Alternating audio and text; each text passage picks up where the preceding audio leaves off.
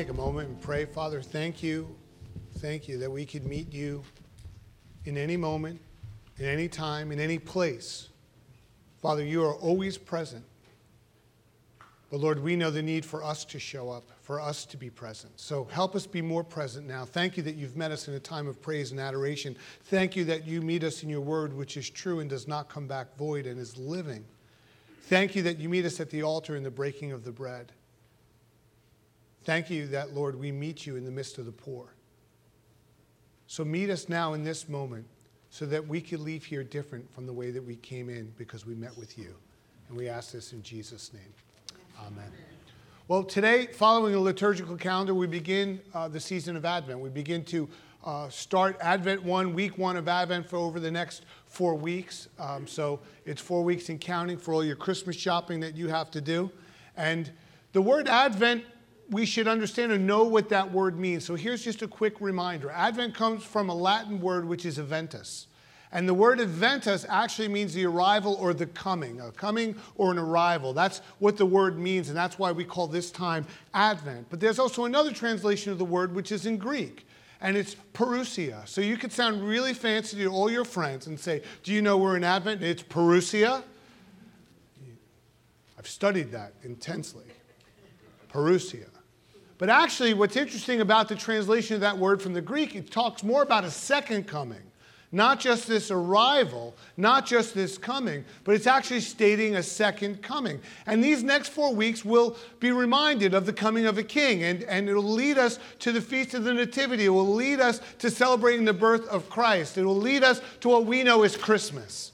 And that's this preparation over these next four weeks. And we're very familiar with those two things.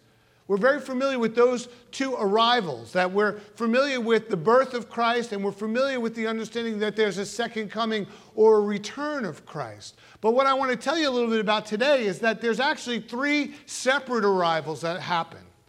And there's a way that we can look at it in this time of Advent. The first arrival, which was two thousand years ago, was Jesus came as a child. That's, that's one that we're very familiar about. That's why we celebrate Christmas, that feast of the Nativity. Jesus came as a child. And in John chapter one, verse fourteen, it says, and the Word became, and it dwelt where? Among us. And we beheld his glory and the glory of the only begotten of the Father, full of grace and truth. God became flesh. Jesus became flesh, became human, became one of us and dwelt among us. And, and that's that reminder as we're coming. two thousand years ago, that's what took place for the redemption of all mankind. And that's why we'll come to celebrate Christmas. We, we understand or we're familiar with that first arrival that, that gets celebrated over this time, this, this season of Advent, that we're prepared for that first arrival. We're reminded of that first arrival. Then there is a second arrival. And that second arrival is right now. Right now, Jesus wants to come into your life. Right now, in this moment, he desires to have that relationship with you. That, that he wants to be in that relationship. That's why he came to do what he did, that we could be reconciled to him. And in every moment of every day, and I don't know where everyone is. I don't know where you're at right now, where your heart's at. I don't know the heart of man, but God knows your heart. And God wants your heart because he loves you. And if you're watching online or you're sitting here in person, that's, that's a big arrival. And we have to understand that arrival, that, that Jesus is arriving right now. His coming is right now for your life, that you can welcome him into your life in that way. Ephesians three seventeen says that Christ may dwell in your hearts through faith. That you being rooted and grounded in love. That he may dwell in your heart through faith, that you've come to that faith believing who he is. God wants all your heart.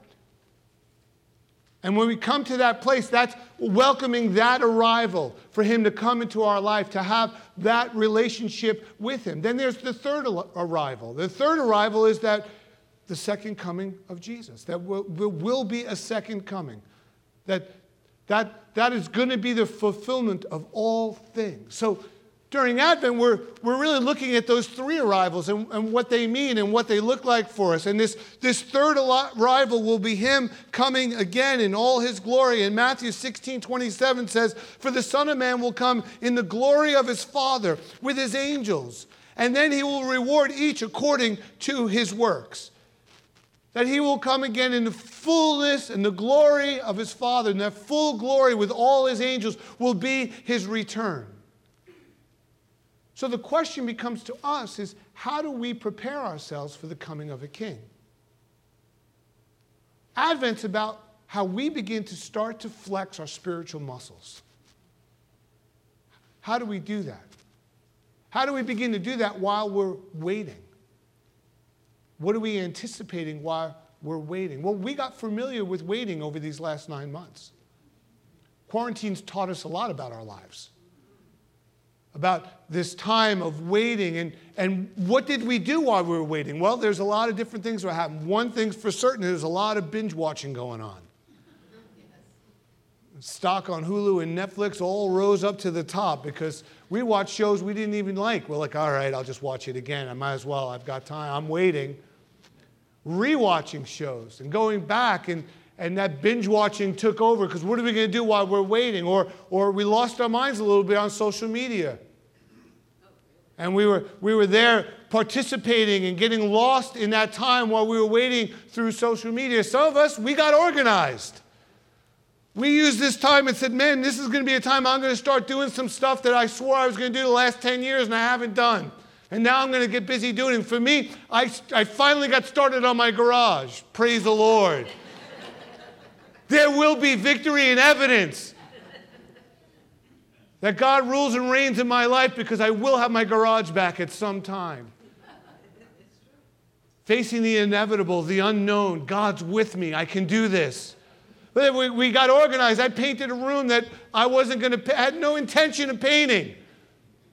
For many of us, maybe we got a little more organized in things. You cleaned up your junk mail and email. I, I don't know what we did, but there's different responses that we do while we're waiting. And Jesus gives us a direction today in the Gospel of, of, of uh, Matthew, of Mark thirteen thirty-three. He gives a direction to his disciples. When the master comes, this is what's going to take place. And here's his direction of what to do while waiting. Jesus says, "Take heed, watch, and pray, for you do not know what the time is." He says, take heed, watch, and pray. You don't know the time of his return. But what we're to do is begin to prepare to listen, look, and talk with God daily.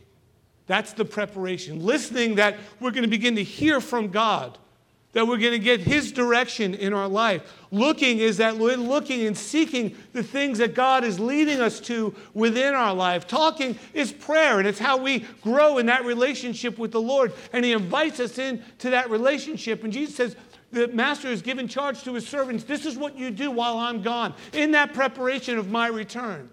So there's three arrivals that we should be thinking about during the season of Advent. The return of Christ will, will, will come. That second coming will come. We don't know the time. And what it's, what it's like is probably like that unexpected guest who knocks on your door. Remember, you know what that's like, right? When someone shows up at your house and they knock on the door, how dare they not call first? I didn't get notification that they were coming by. My kids, when they were little, someone knocked on the door, they ran out of the room, like strangers at the door. You know that inevitable pop-in that our, some of our, our family members do a little too often? You know, I'm here. Oh, great.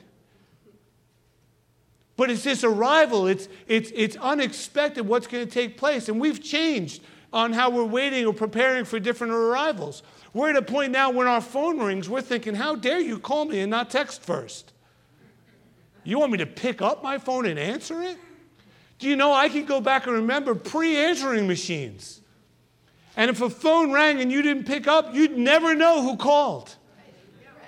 You'll never know. I go back to a time not that long ago when to find my friends, you had to go knock on their door and ask for them to come outside. There was no prearrangement play dates. It was like, get out of the house and go find a friend. And you went and found a friend and you did stuff. You come back at dark. Now we've created these barriers while we wait in preparation or, or what that thing is that, that we're to do. And, and, and somehow that, that's this evasion. But, but we don't know the time. But we're to be expecting the arrival.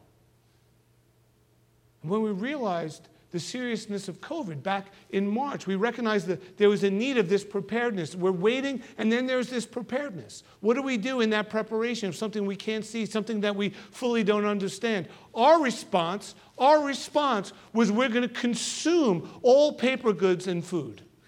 That we'll empty out grocery stores. That's how we responded. We don't know what to do, so we better get everything just in case. And the problem was that we quickly moved into this self-preservation, which quickly turned into greed in our lives. That was our response to that, that and greed takes over. And as Christians, a prepared life is not just getting my life in order, it's about getting other lives in order as well. That it's not just what is going on in my own life, but how do I help others get their life in order? And when we're living a life of preparedness for the coming of a king, that becomes a life of generosity, a life of love, a life of kindness, not greed. Not, not, not this self-preservation. A Christian life is not about self-preservation. That disciples' life is actually what Jesus says, that we're called to deny ourselves. And that denying ourselves is a selfless life. And he calls us into that place, and that's how we come to Advent. Advent is this reminder for us to get our spiritual life in order, to prepare ourselves for the things that God has in store. How do I get my spiritual life in that order? How do I prepare myself for his arrival? What, what, was, what, what does that look like for me as a Christian? What does that look like? What should I do right now in this season? I think it's time for us to take the seriousness of the coming of the King.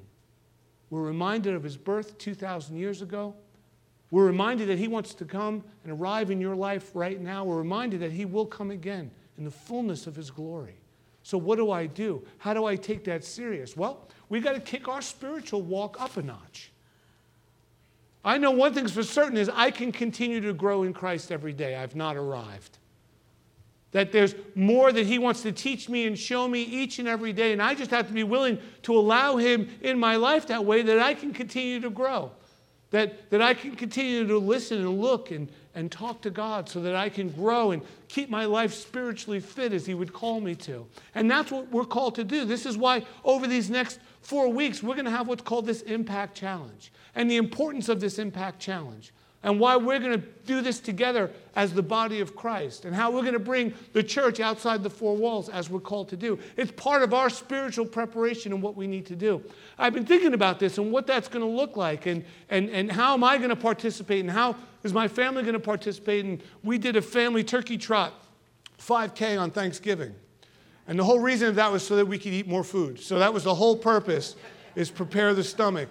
And uh, and we went, and we're running through our town, and uh, one of the storefronts uh, that we're running past, there was a woman standing at the at the door, and we're coming through, and the door's open, and you hear this, "Excuse me!"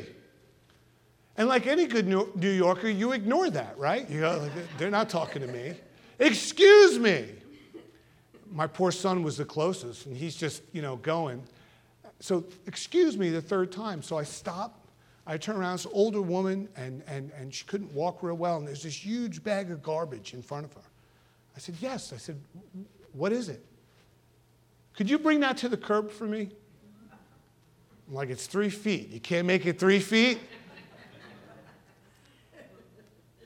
Then I wondered, does she come down with that because she has trouble and wait for someone to pass by to help her just get it that extra three feet? So it was...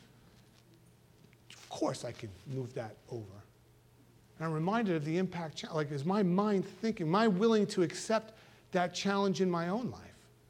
Am I, am I listening and looking and talking with God so that I can prepare my spiritual life of what's the next thing? It's not for my self-preservation. It's for selflessness to others. And how do I bring that into others' lives? And it was kind of like, Lord's like, well, here's a reminder. Here, here you go. This is how you got to start thinking. And we begin to change that thinking or the ways that God wants to show us things. All of a sudden, we're seeing in ways we've never seen before. What a joy and what a moment that we could participate. And you know what? I met Christ in that moment. It's a moment that Christ had a, a meeting with me to remind me of some other things and some deeper things. So we're going to have this challenge together as a church. And you could refuse it or you can accept it. It's up to you. But what we're going to do is we're going to come together and we're going to invade those around us with the love and kindness of the Lord to be a blessing to them. That we're going to be able to connect and pray and grow and serve and give in ways that we, we've never done before. To grow our spiritual walk with the Lord. We're, we're entering into the Christmas season. It's a time of generosity where we'll purchase gifts for families and friends. And some of us, you know, uh, have lost our minds already and, and, and have spent way too much money. Some of you have bought all your gifts already and you need help. Some of you are going to wait till a couple days before and try to figure all that out. But we're going to enter into this This time of generosity that we're thinking outwardly for others in ways that we could give these different gifts and, and how we could bring those gifts to others. And for some, you receive a gift and they give you that, that gift and it's in beautiful wrapping paper with a bow and a note. But it's not just your name. It has a message on it. And it's just beautiful presented to you. Some of us, we bring the gift that we, we, we, we just bought at C V S in the bag it came in and we give it to them. And there's different ways that we prepare gifts for those, but we're thinking that way. And the way that we need to think is, how can we be that gift to others? When we approach this from a kingdom perspective, how could we bring that gift to others? See, the, God gave us the greatest gift ever known to mankind, and it was His Son. And He gave us His Son so that Jesus could give us an eternal life with Him. Greatest gift that's ever been given. God's a good gift giver. He wants us to be good gift givers in return. And what would that look like? That He gave His only begotten Son. That the Word became flesh and dwelt among us to take upon our sins, to die on a cross, to conquer a grave and death so that we can have eternal life. His Son continues to give us that gift and meet all our needs each and every day as we come to Him. And that, that gift is the gift that ultimately eternally gives, and that we get to participate in that. So what if our preparedness is to be a blessing to others? Our preparedness is the way I'm going to take my spiritual walk up a notch is to begin to be that blessing that I want to bring into others' lives, that I can bless those around me. And part of what my family is going to do is we're going to forfeit part of our, our, our Christmas budget and just do this. That we're going to forfeit part of what we were going to do so that we can participate each day in a way, in any way that it can be, and, and bring that love and kindness and that light of Christ into others' lives. And I'm excited about the possibilities of what God wants to do in and through us. So what if our preparedness is doing that, is being that blessing to our neighbors, to our co- co-workers? What if we did it to absolute strangers, to be that blessing? That we could come and be that light of Christ as He called us to be. Philippians four five says, "Let your gentleness be known to everyone. The Lord is near." How will you let your gentleness be known to everyone? What would that look like? How can we participate in, in that way of, of, of love and kindness and gentleness? How can the fruit of the Spirit manifest in our life and bring that into others' lives?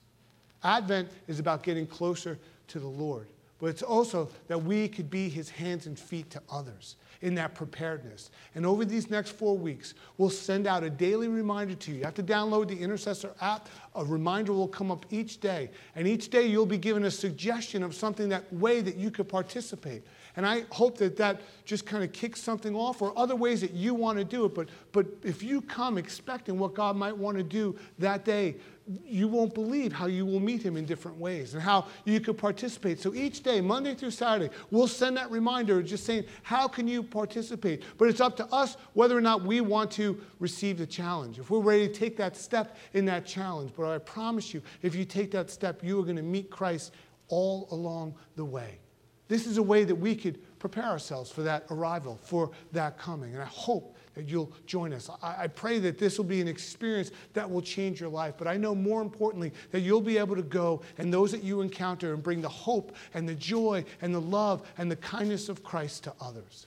To be a blessing, bringing the light of Christ to those we encounter. See, church is not only putting together this time of Advent to prepare ourselves, but the church is called to go and prepare others.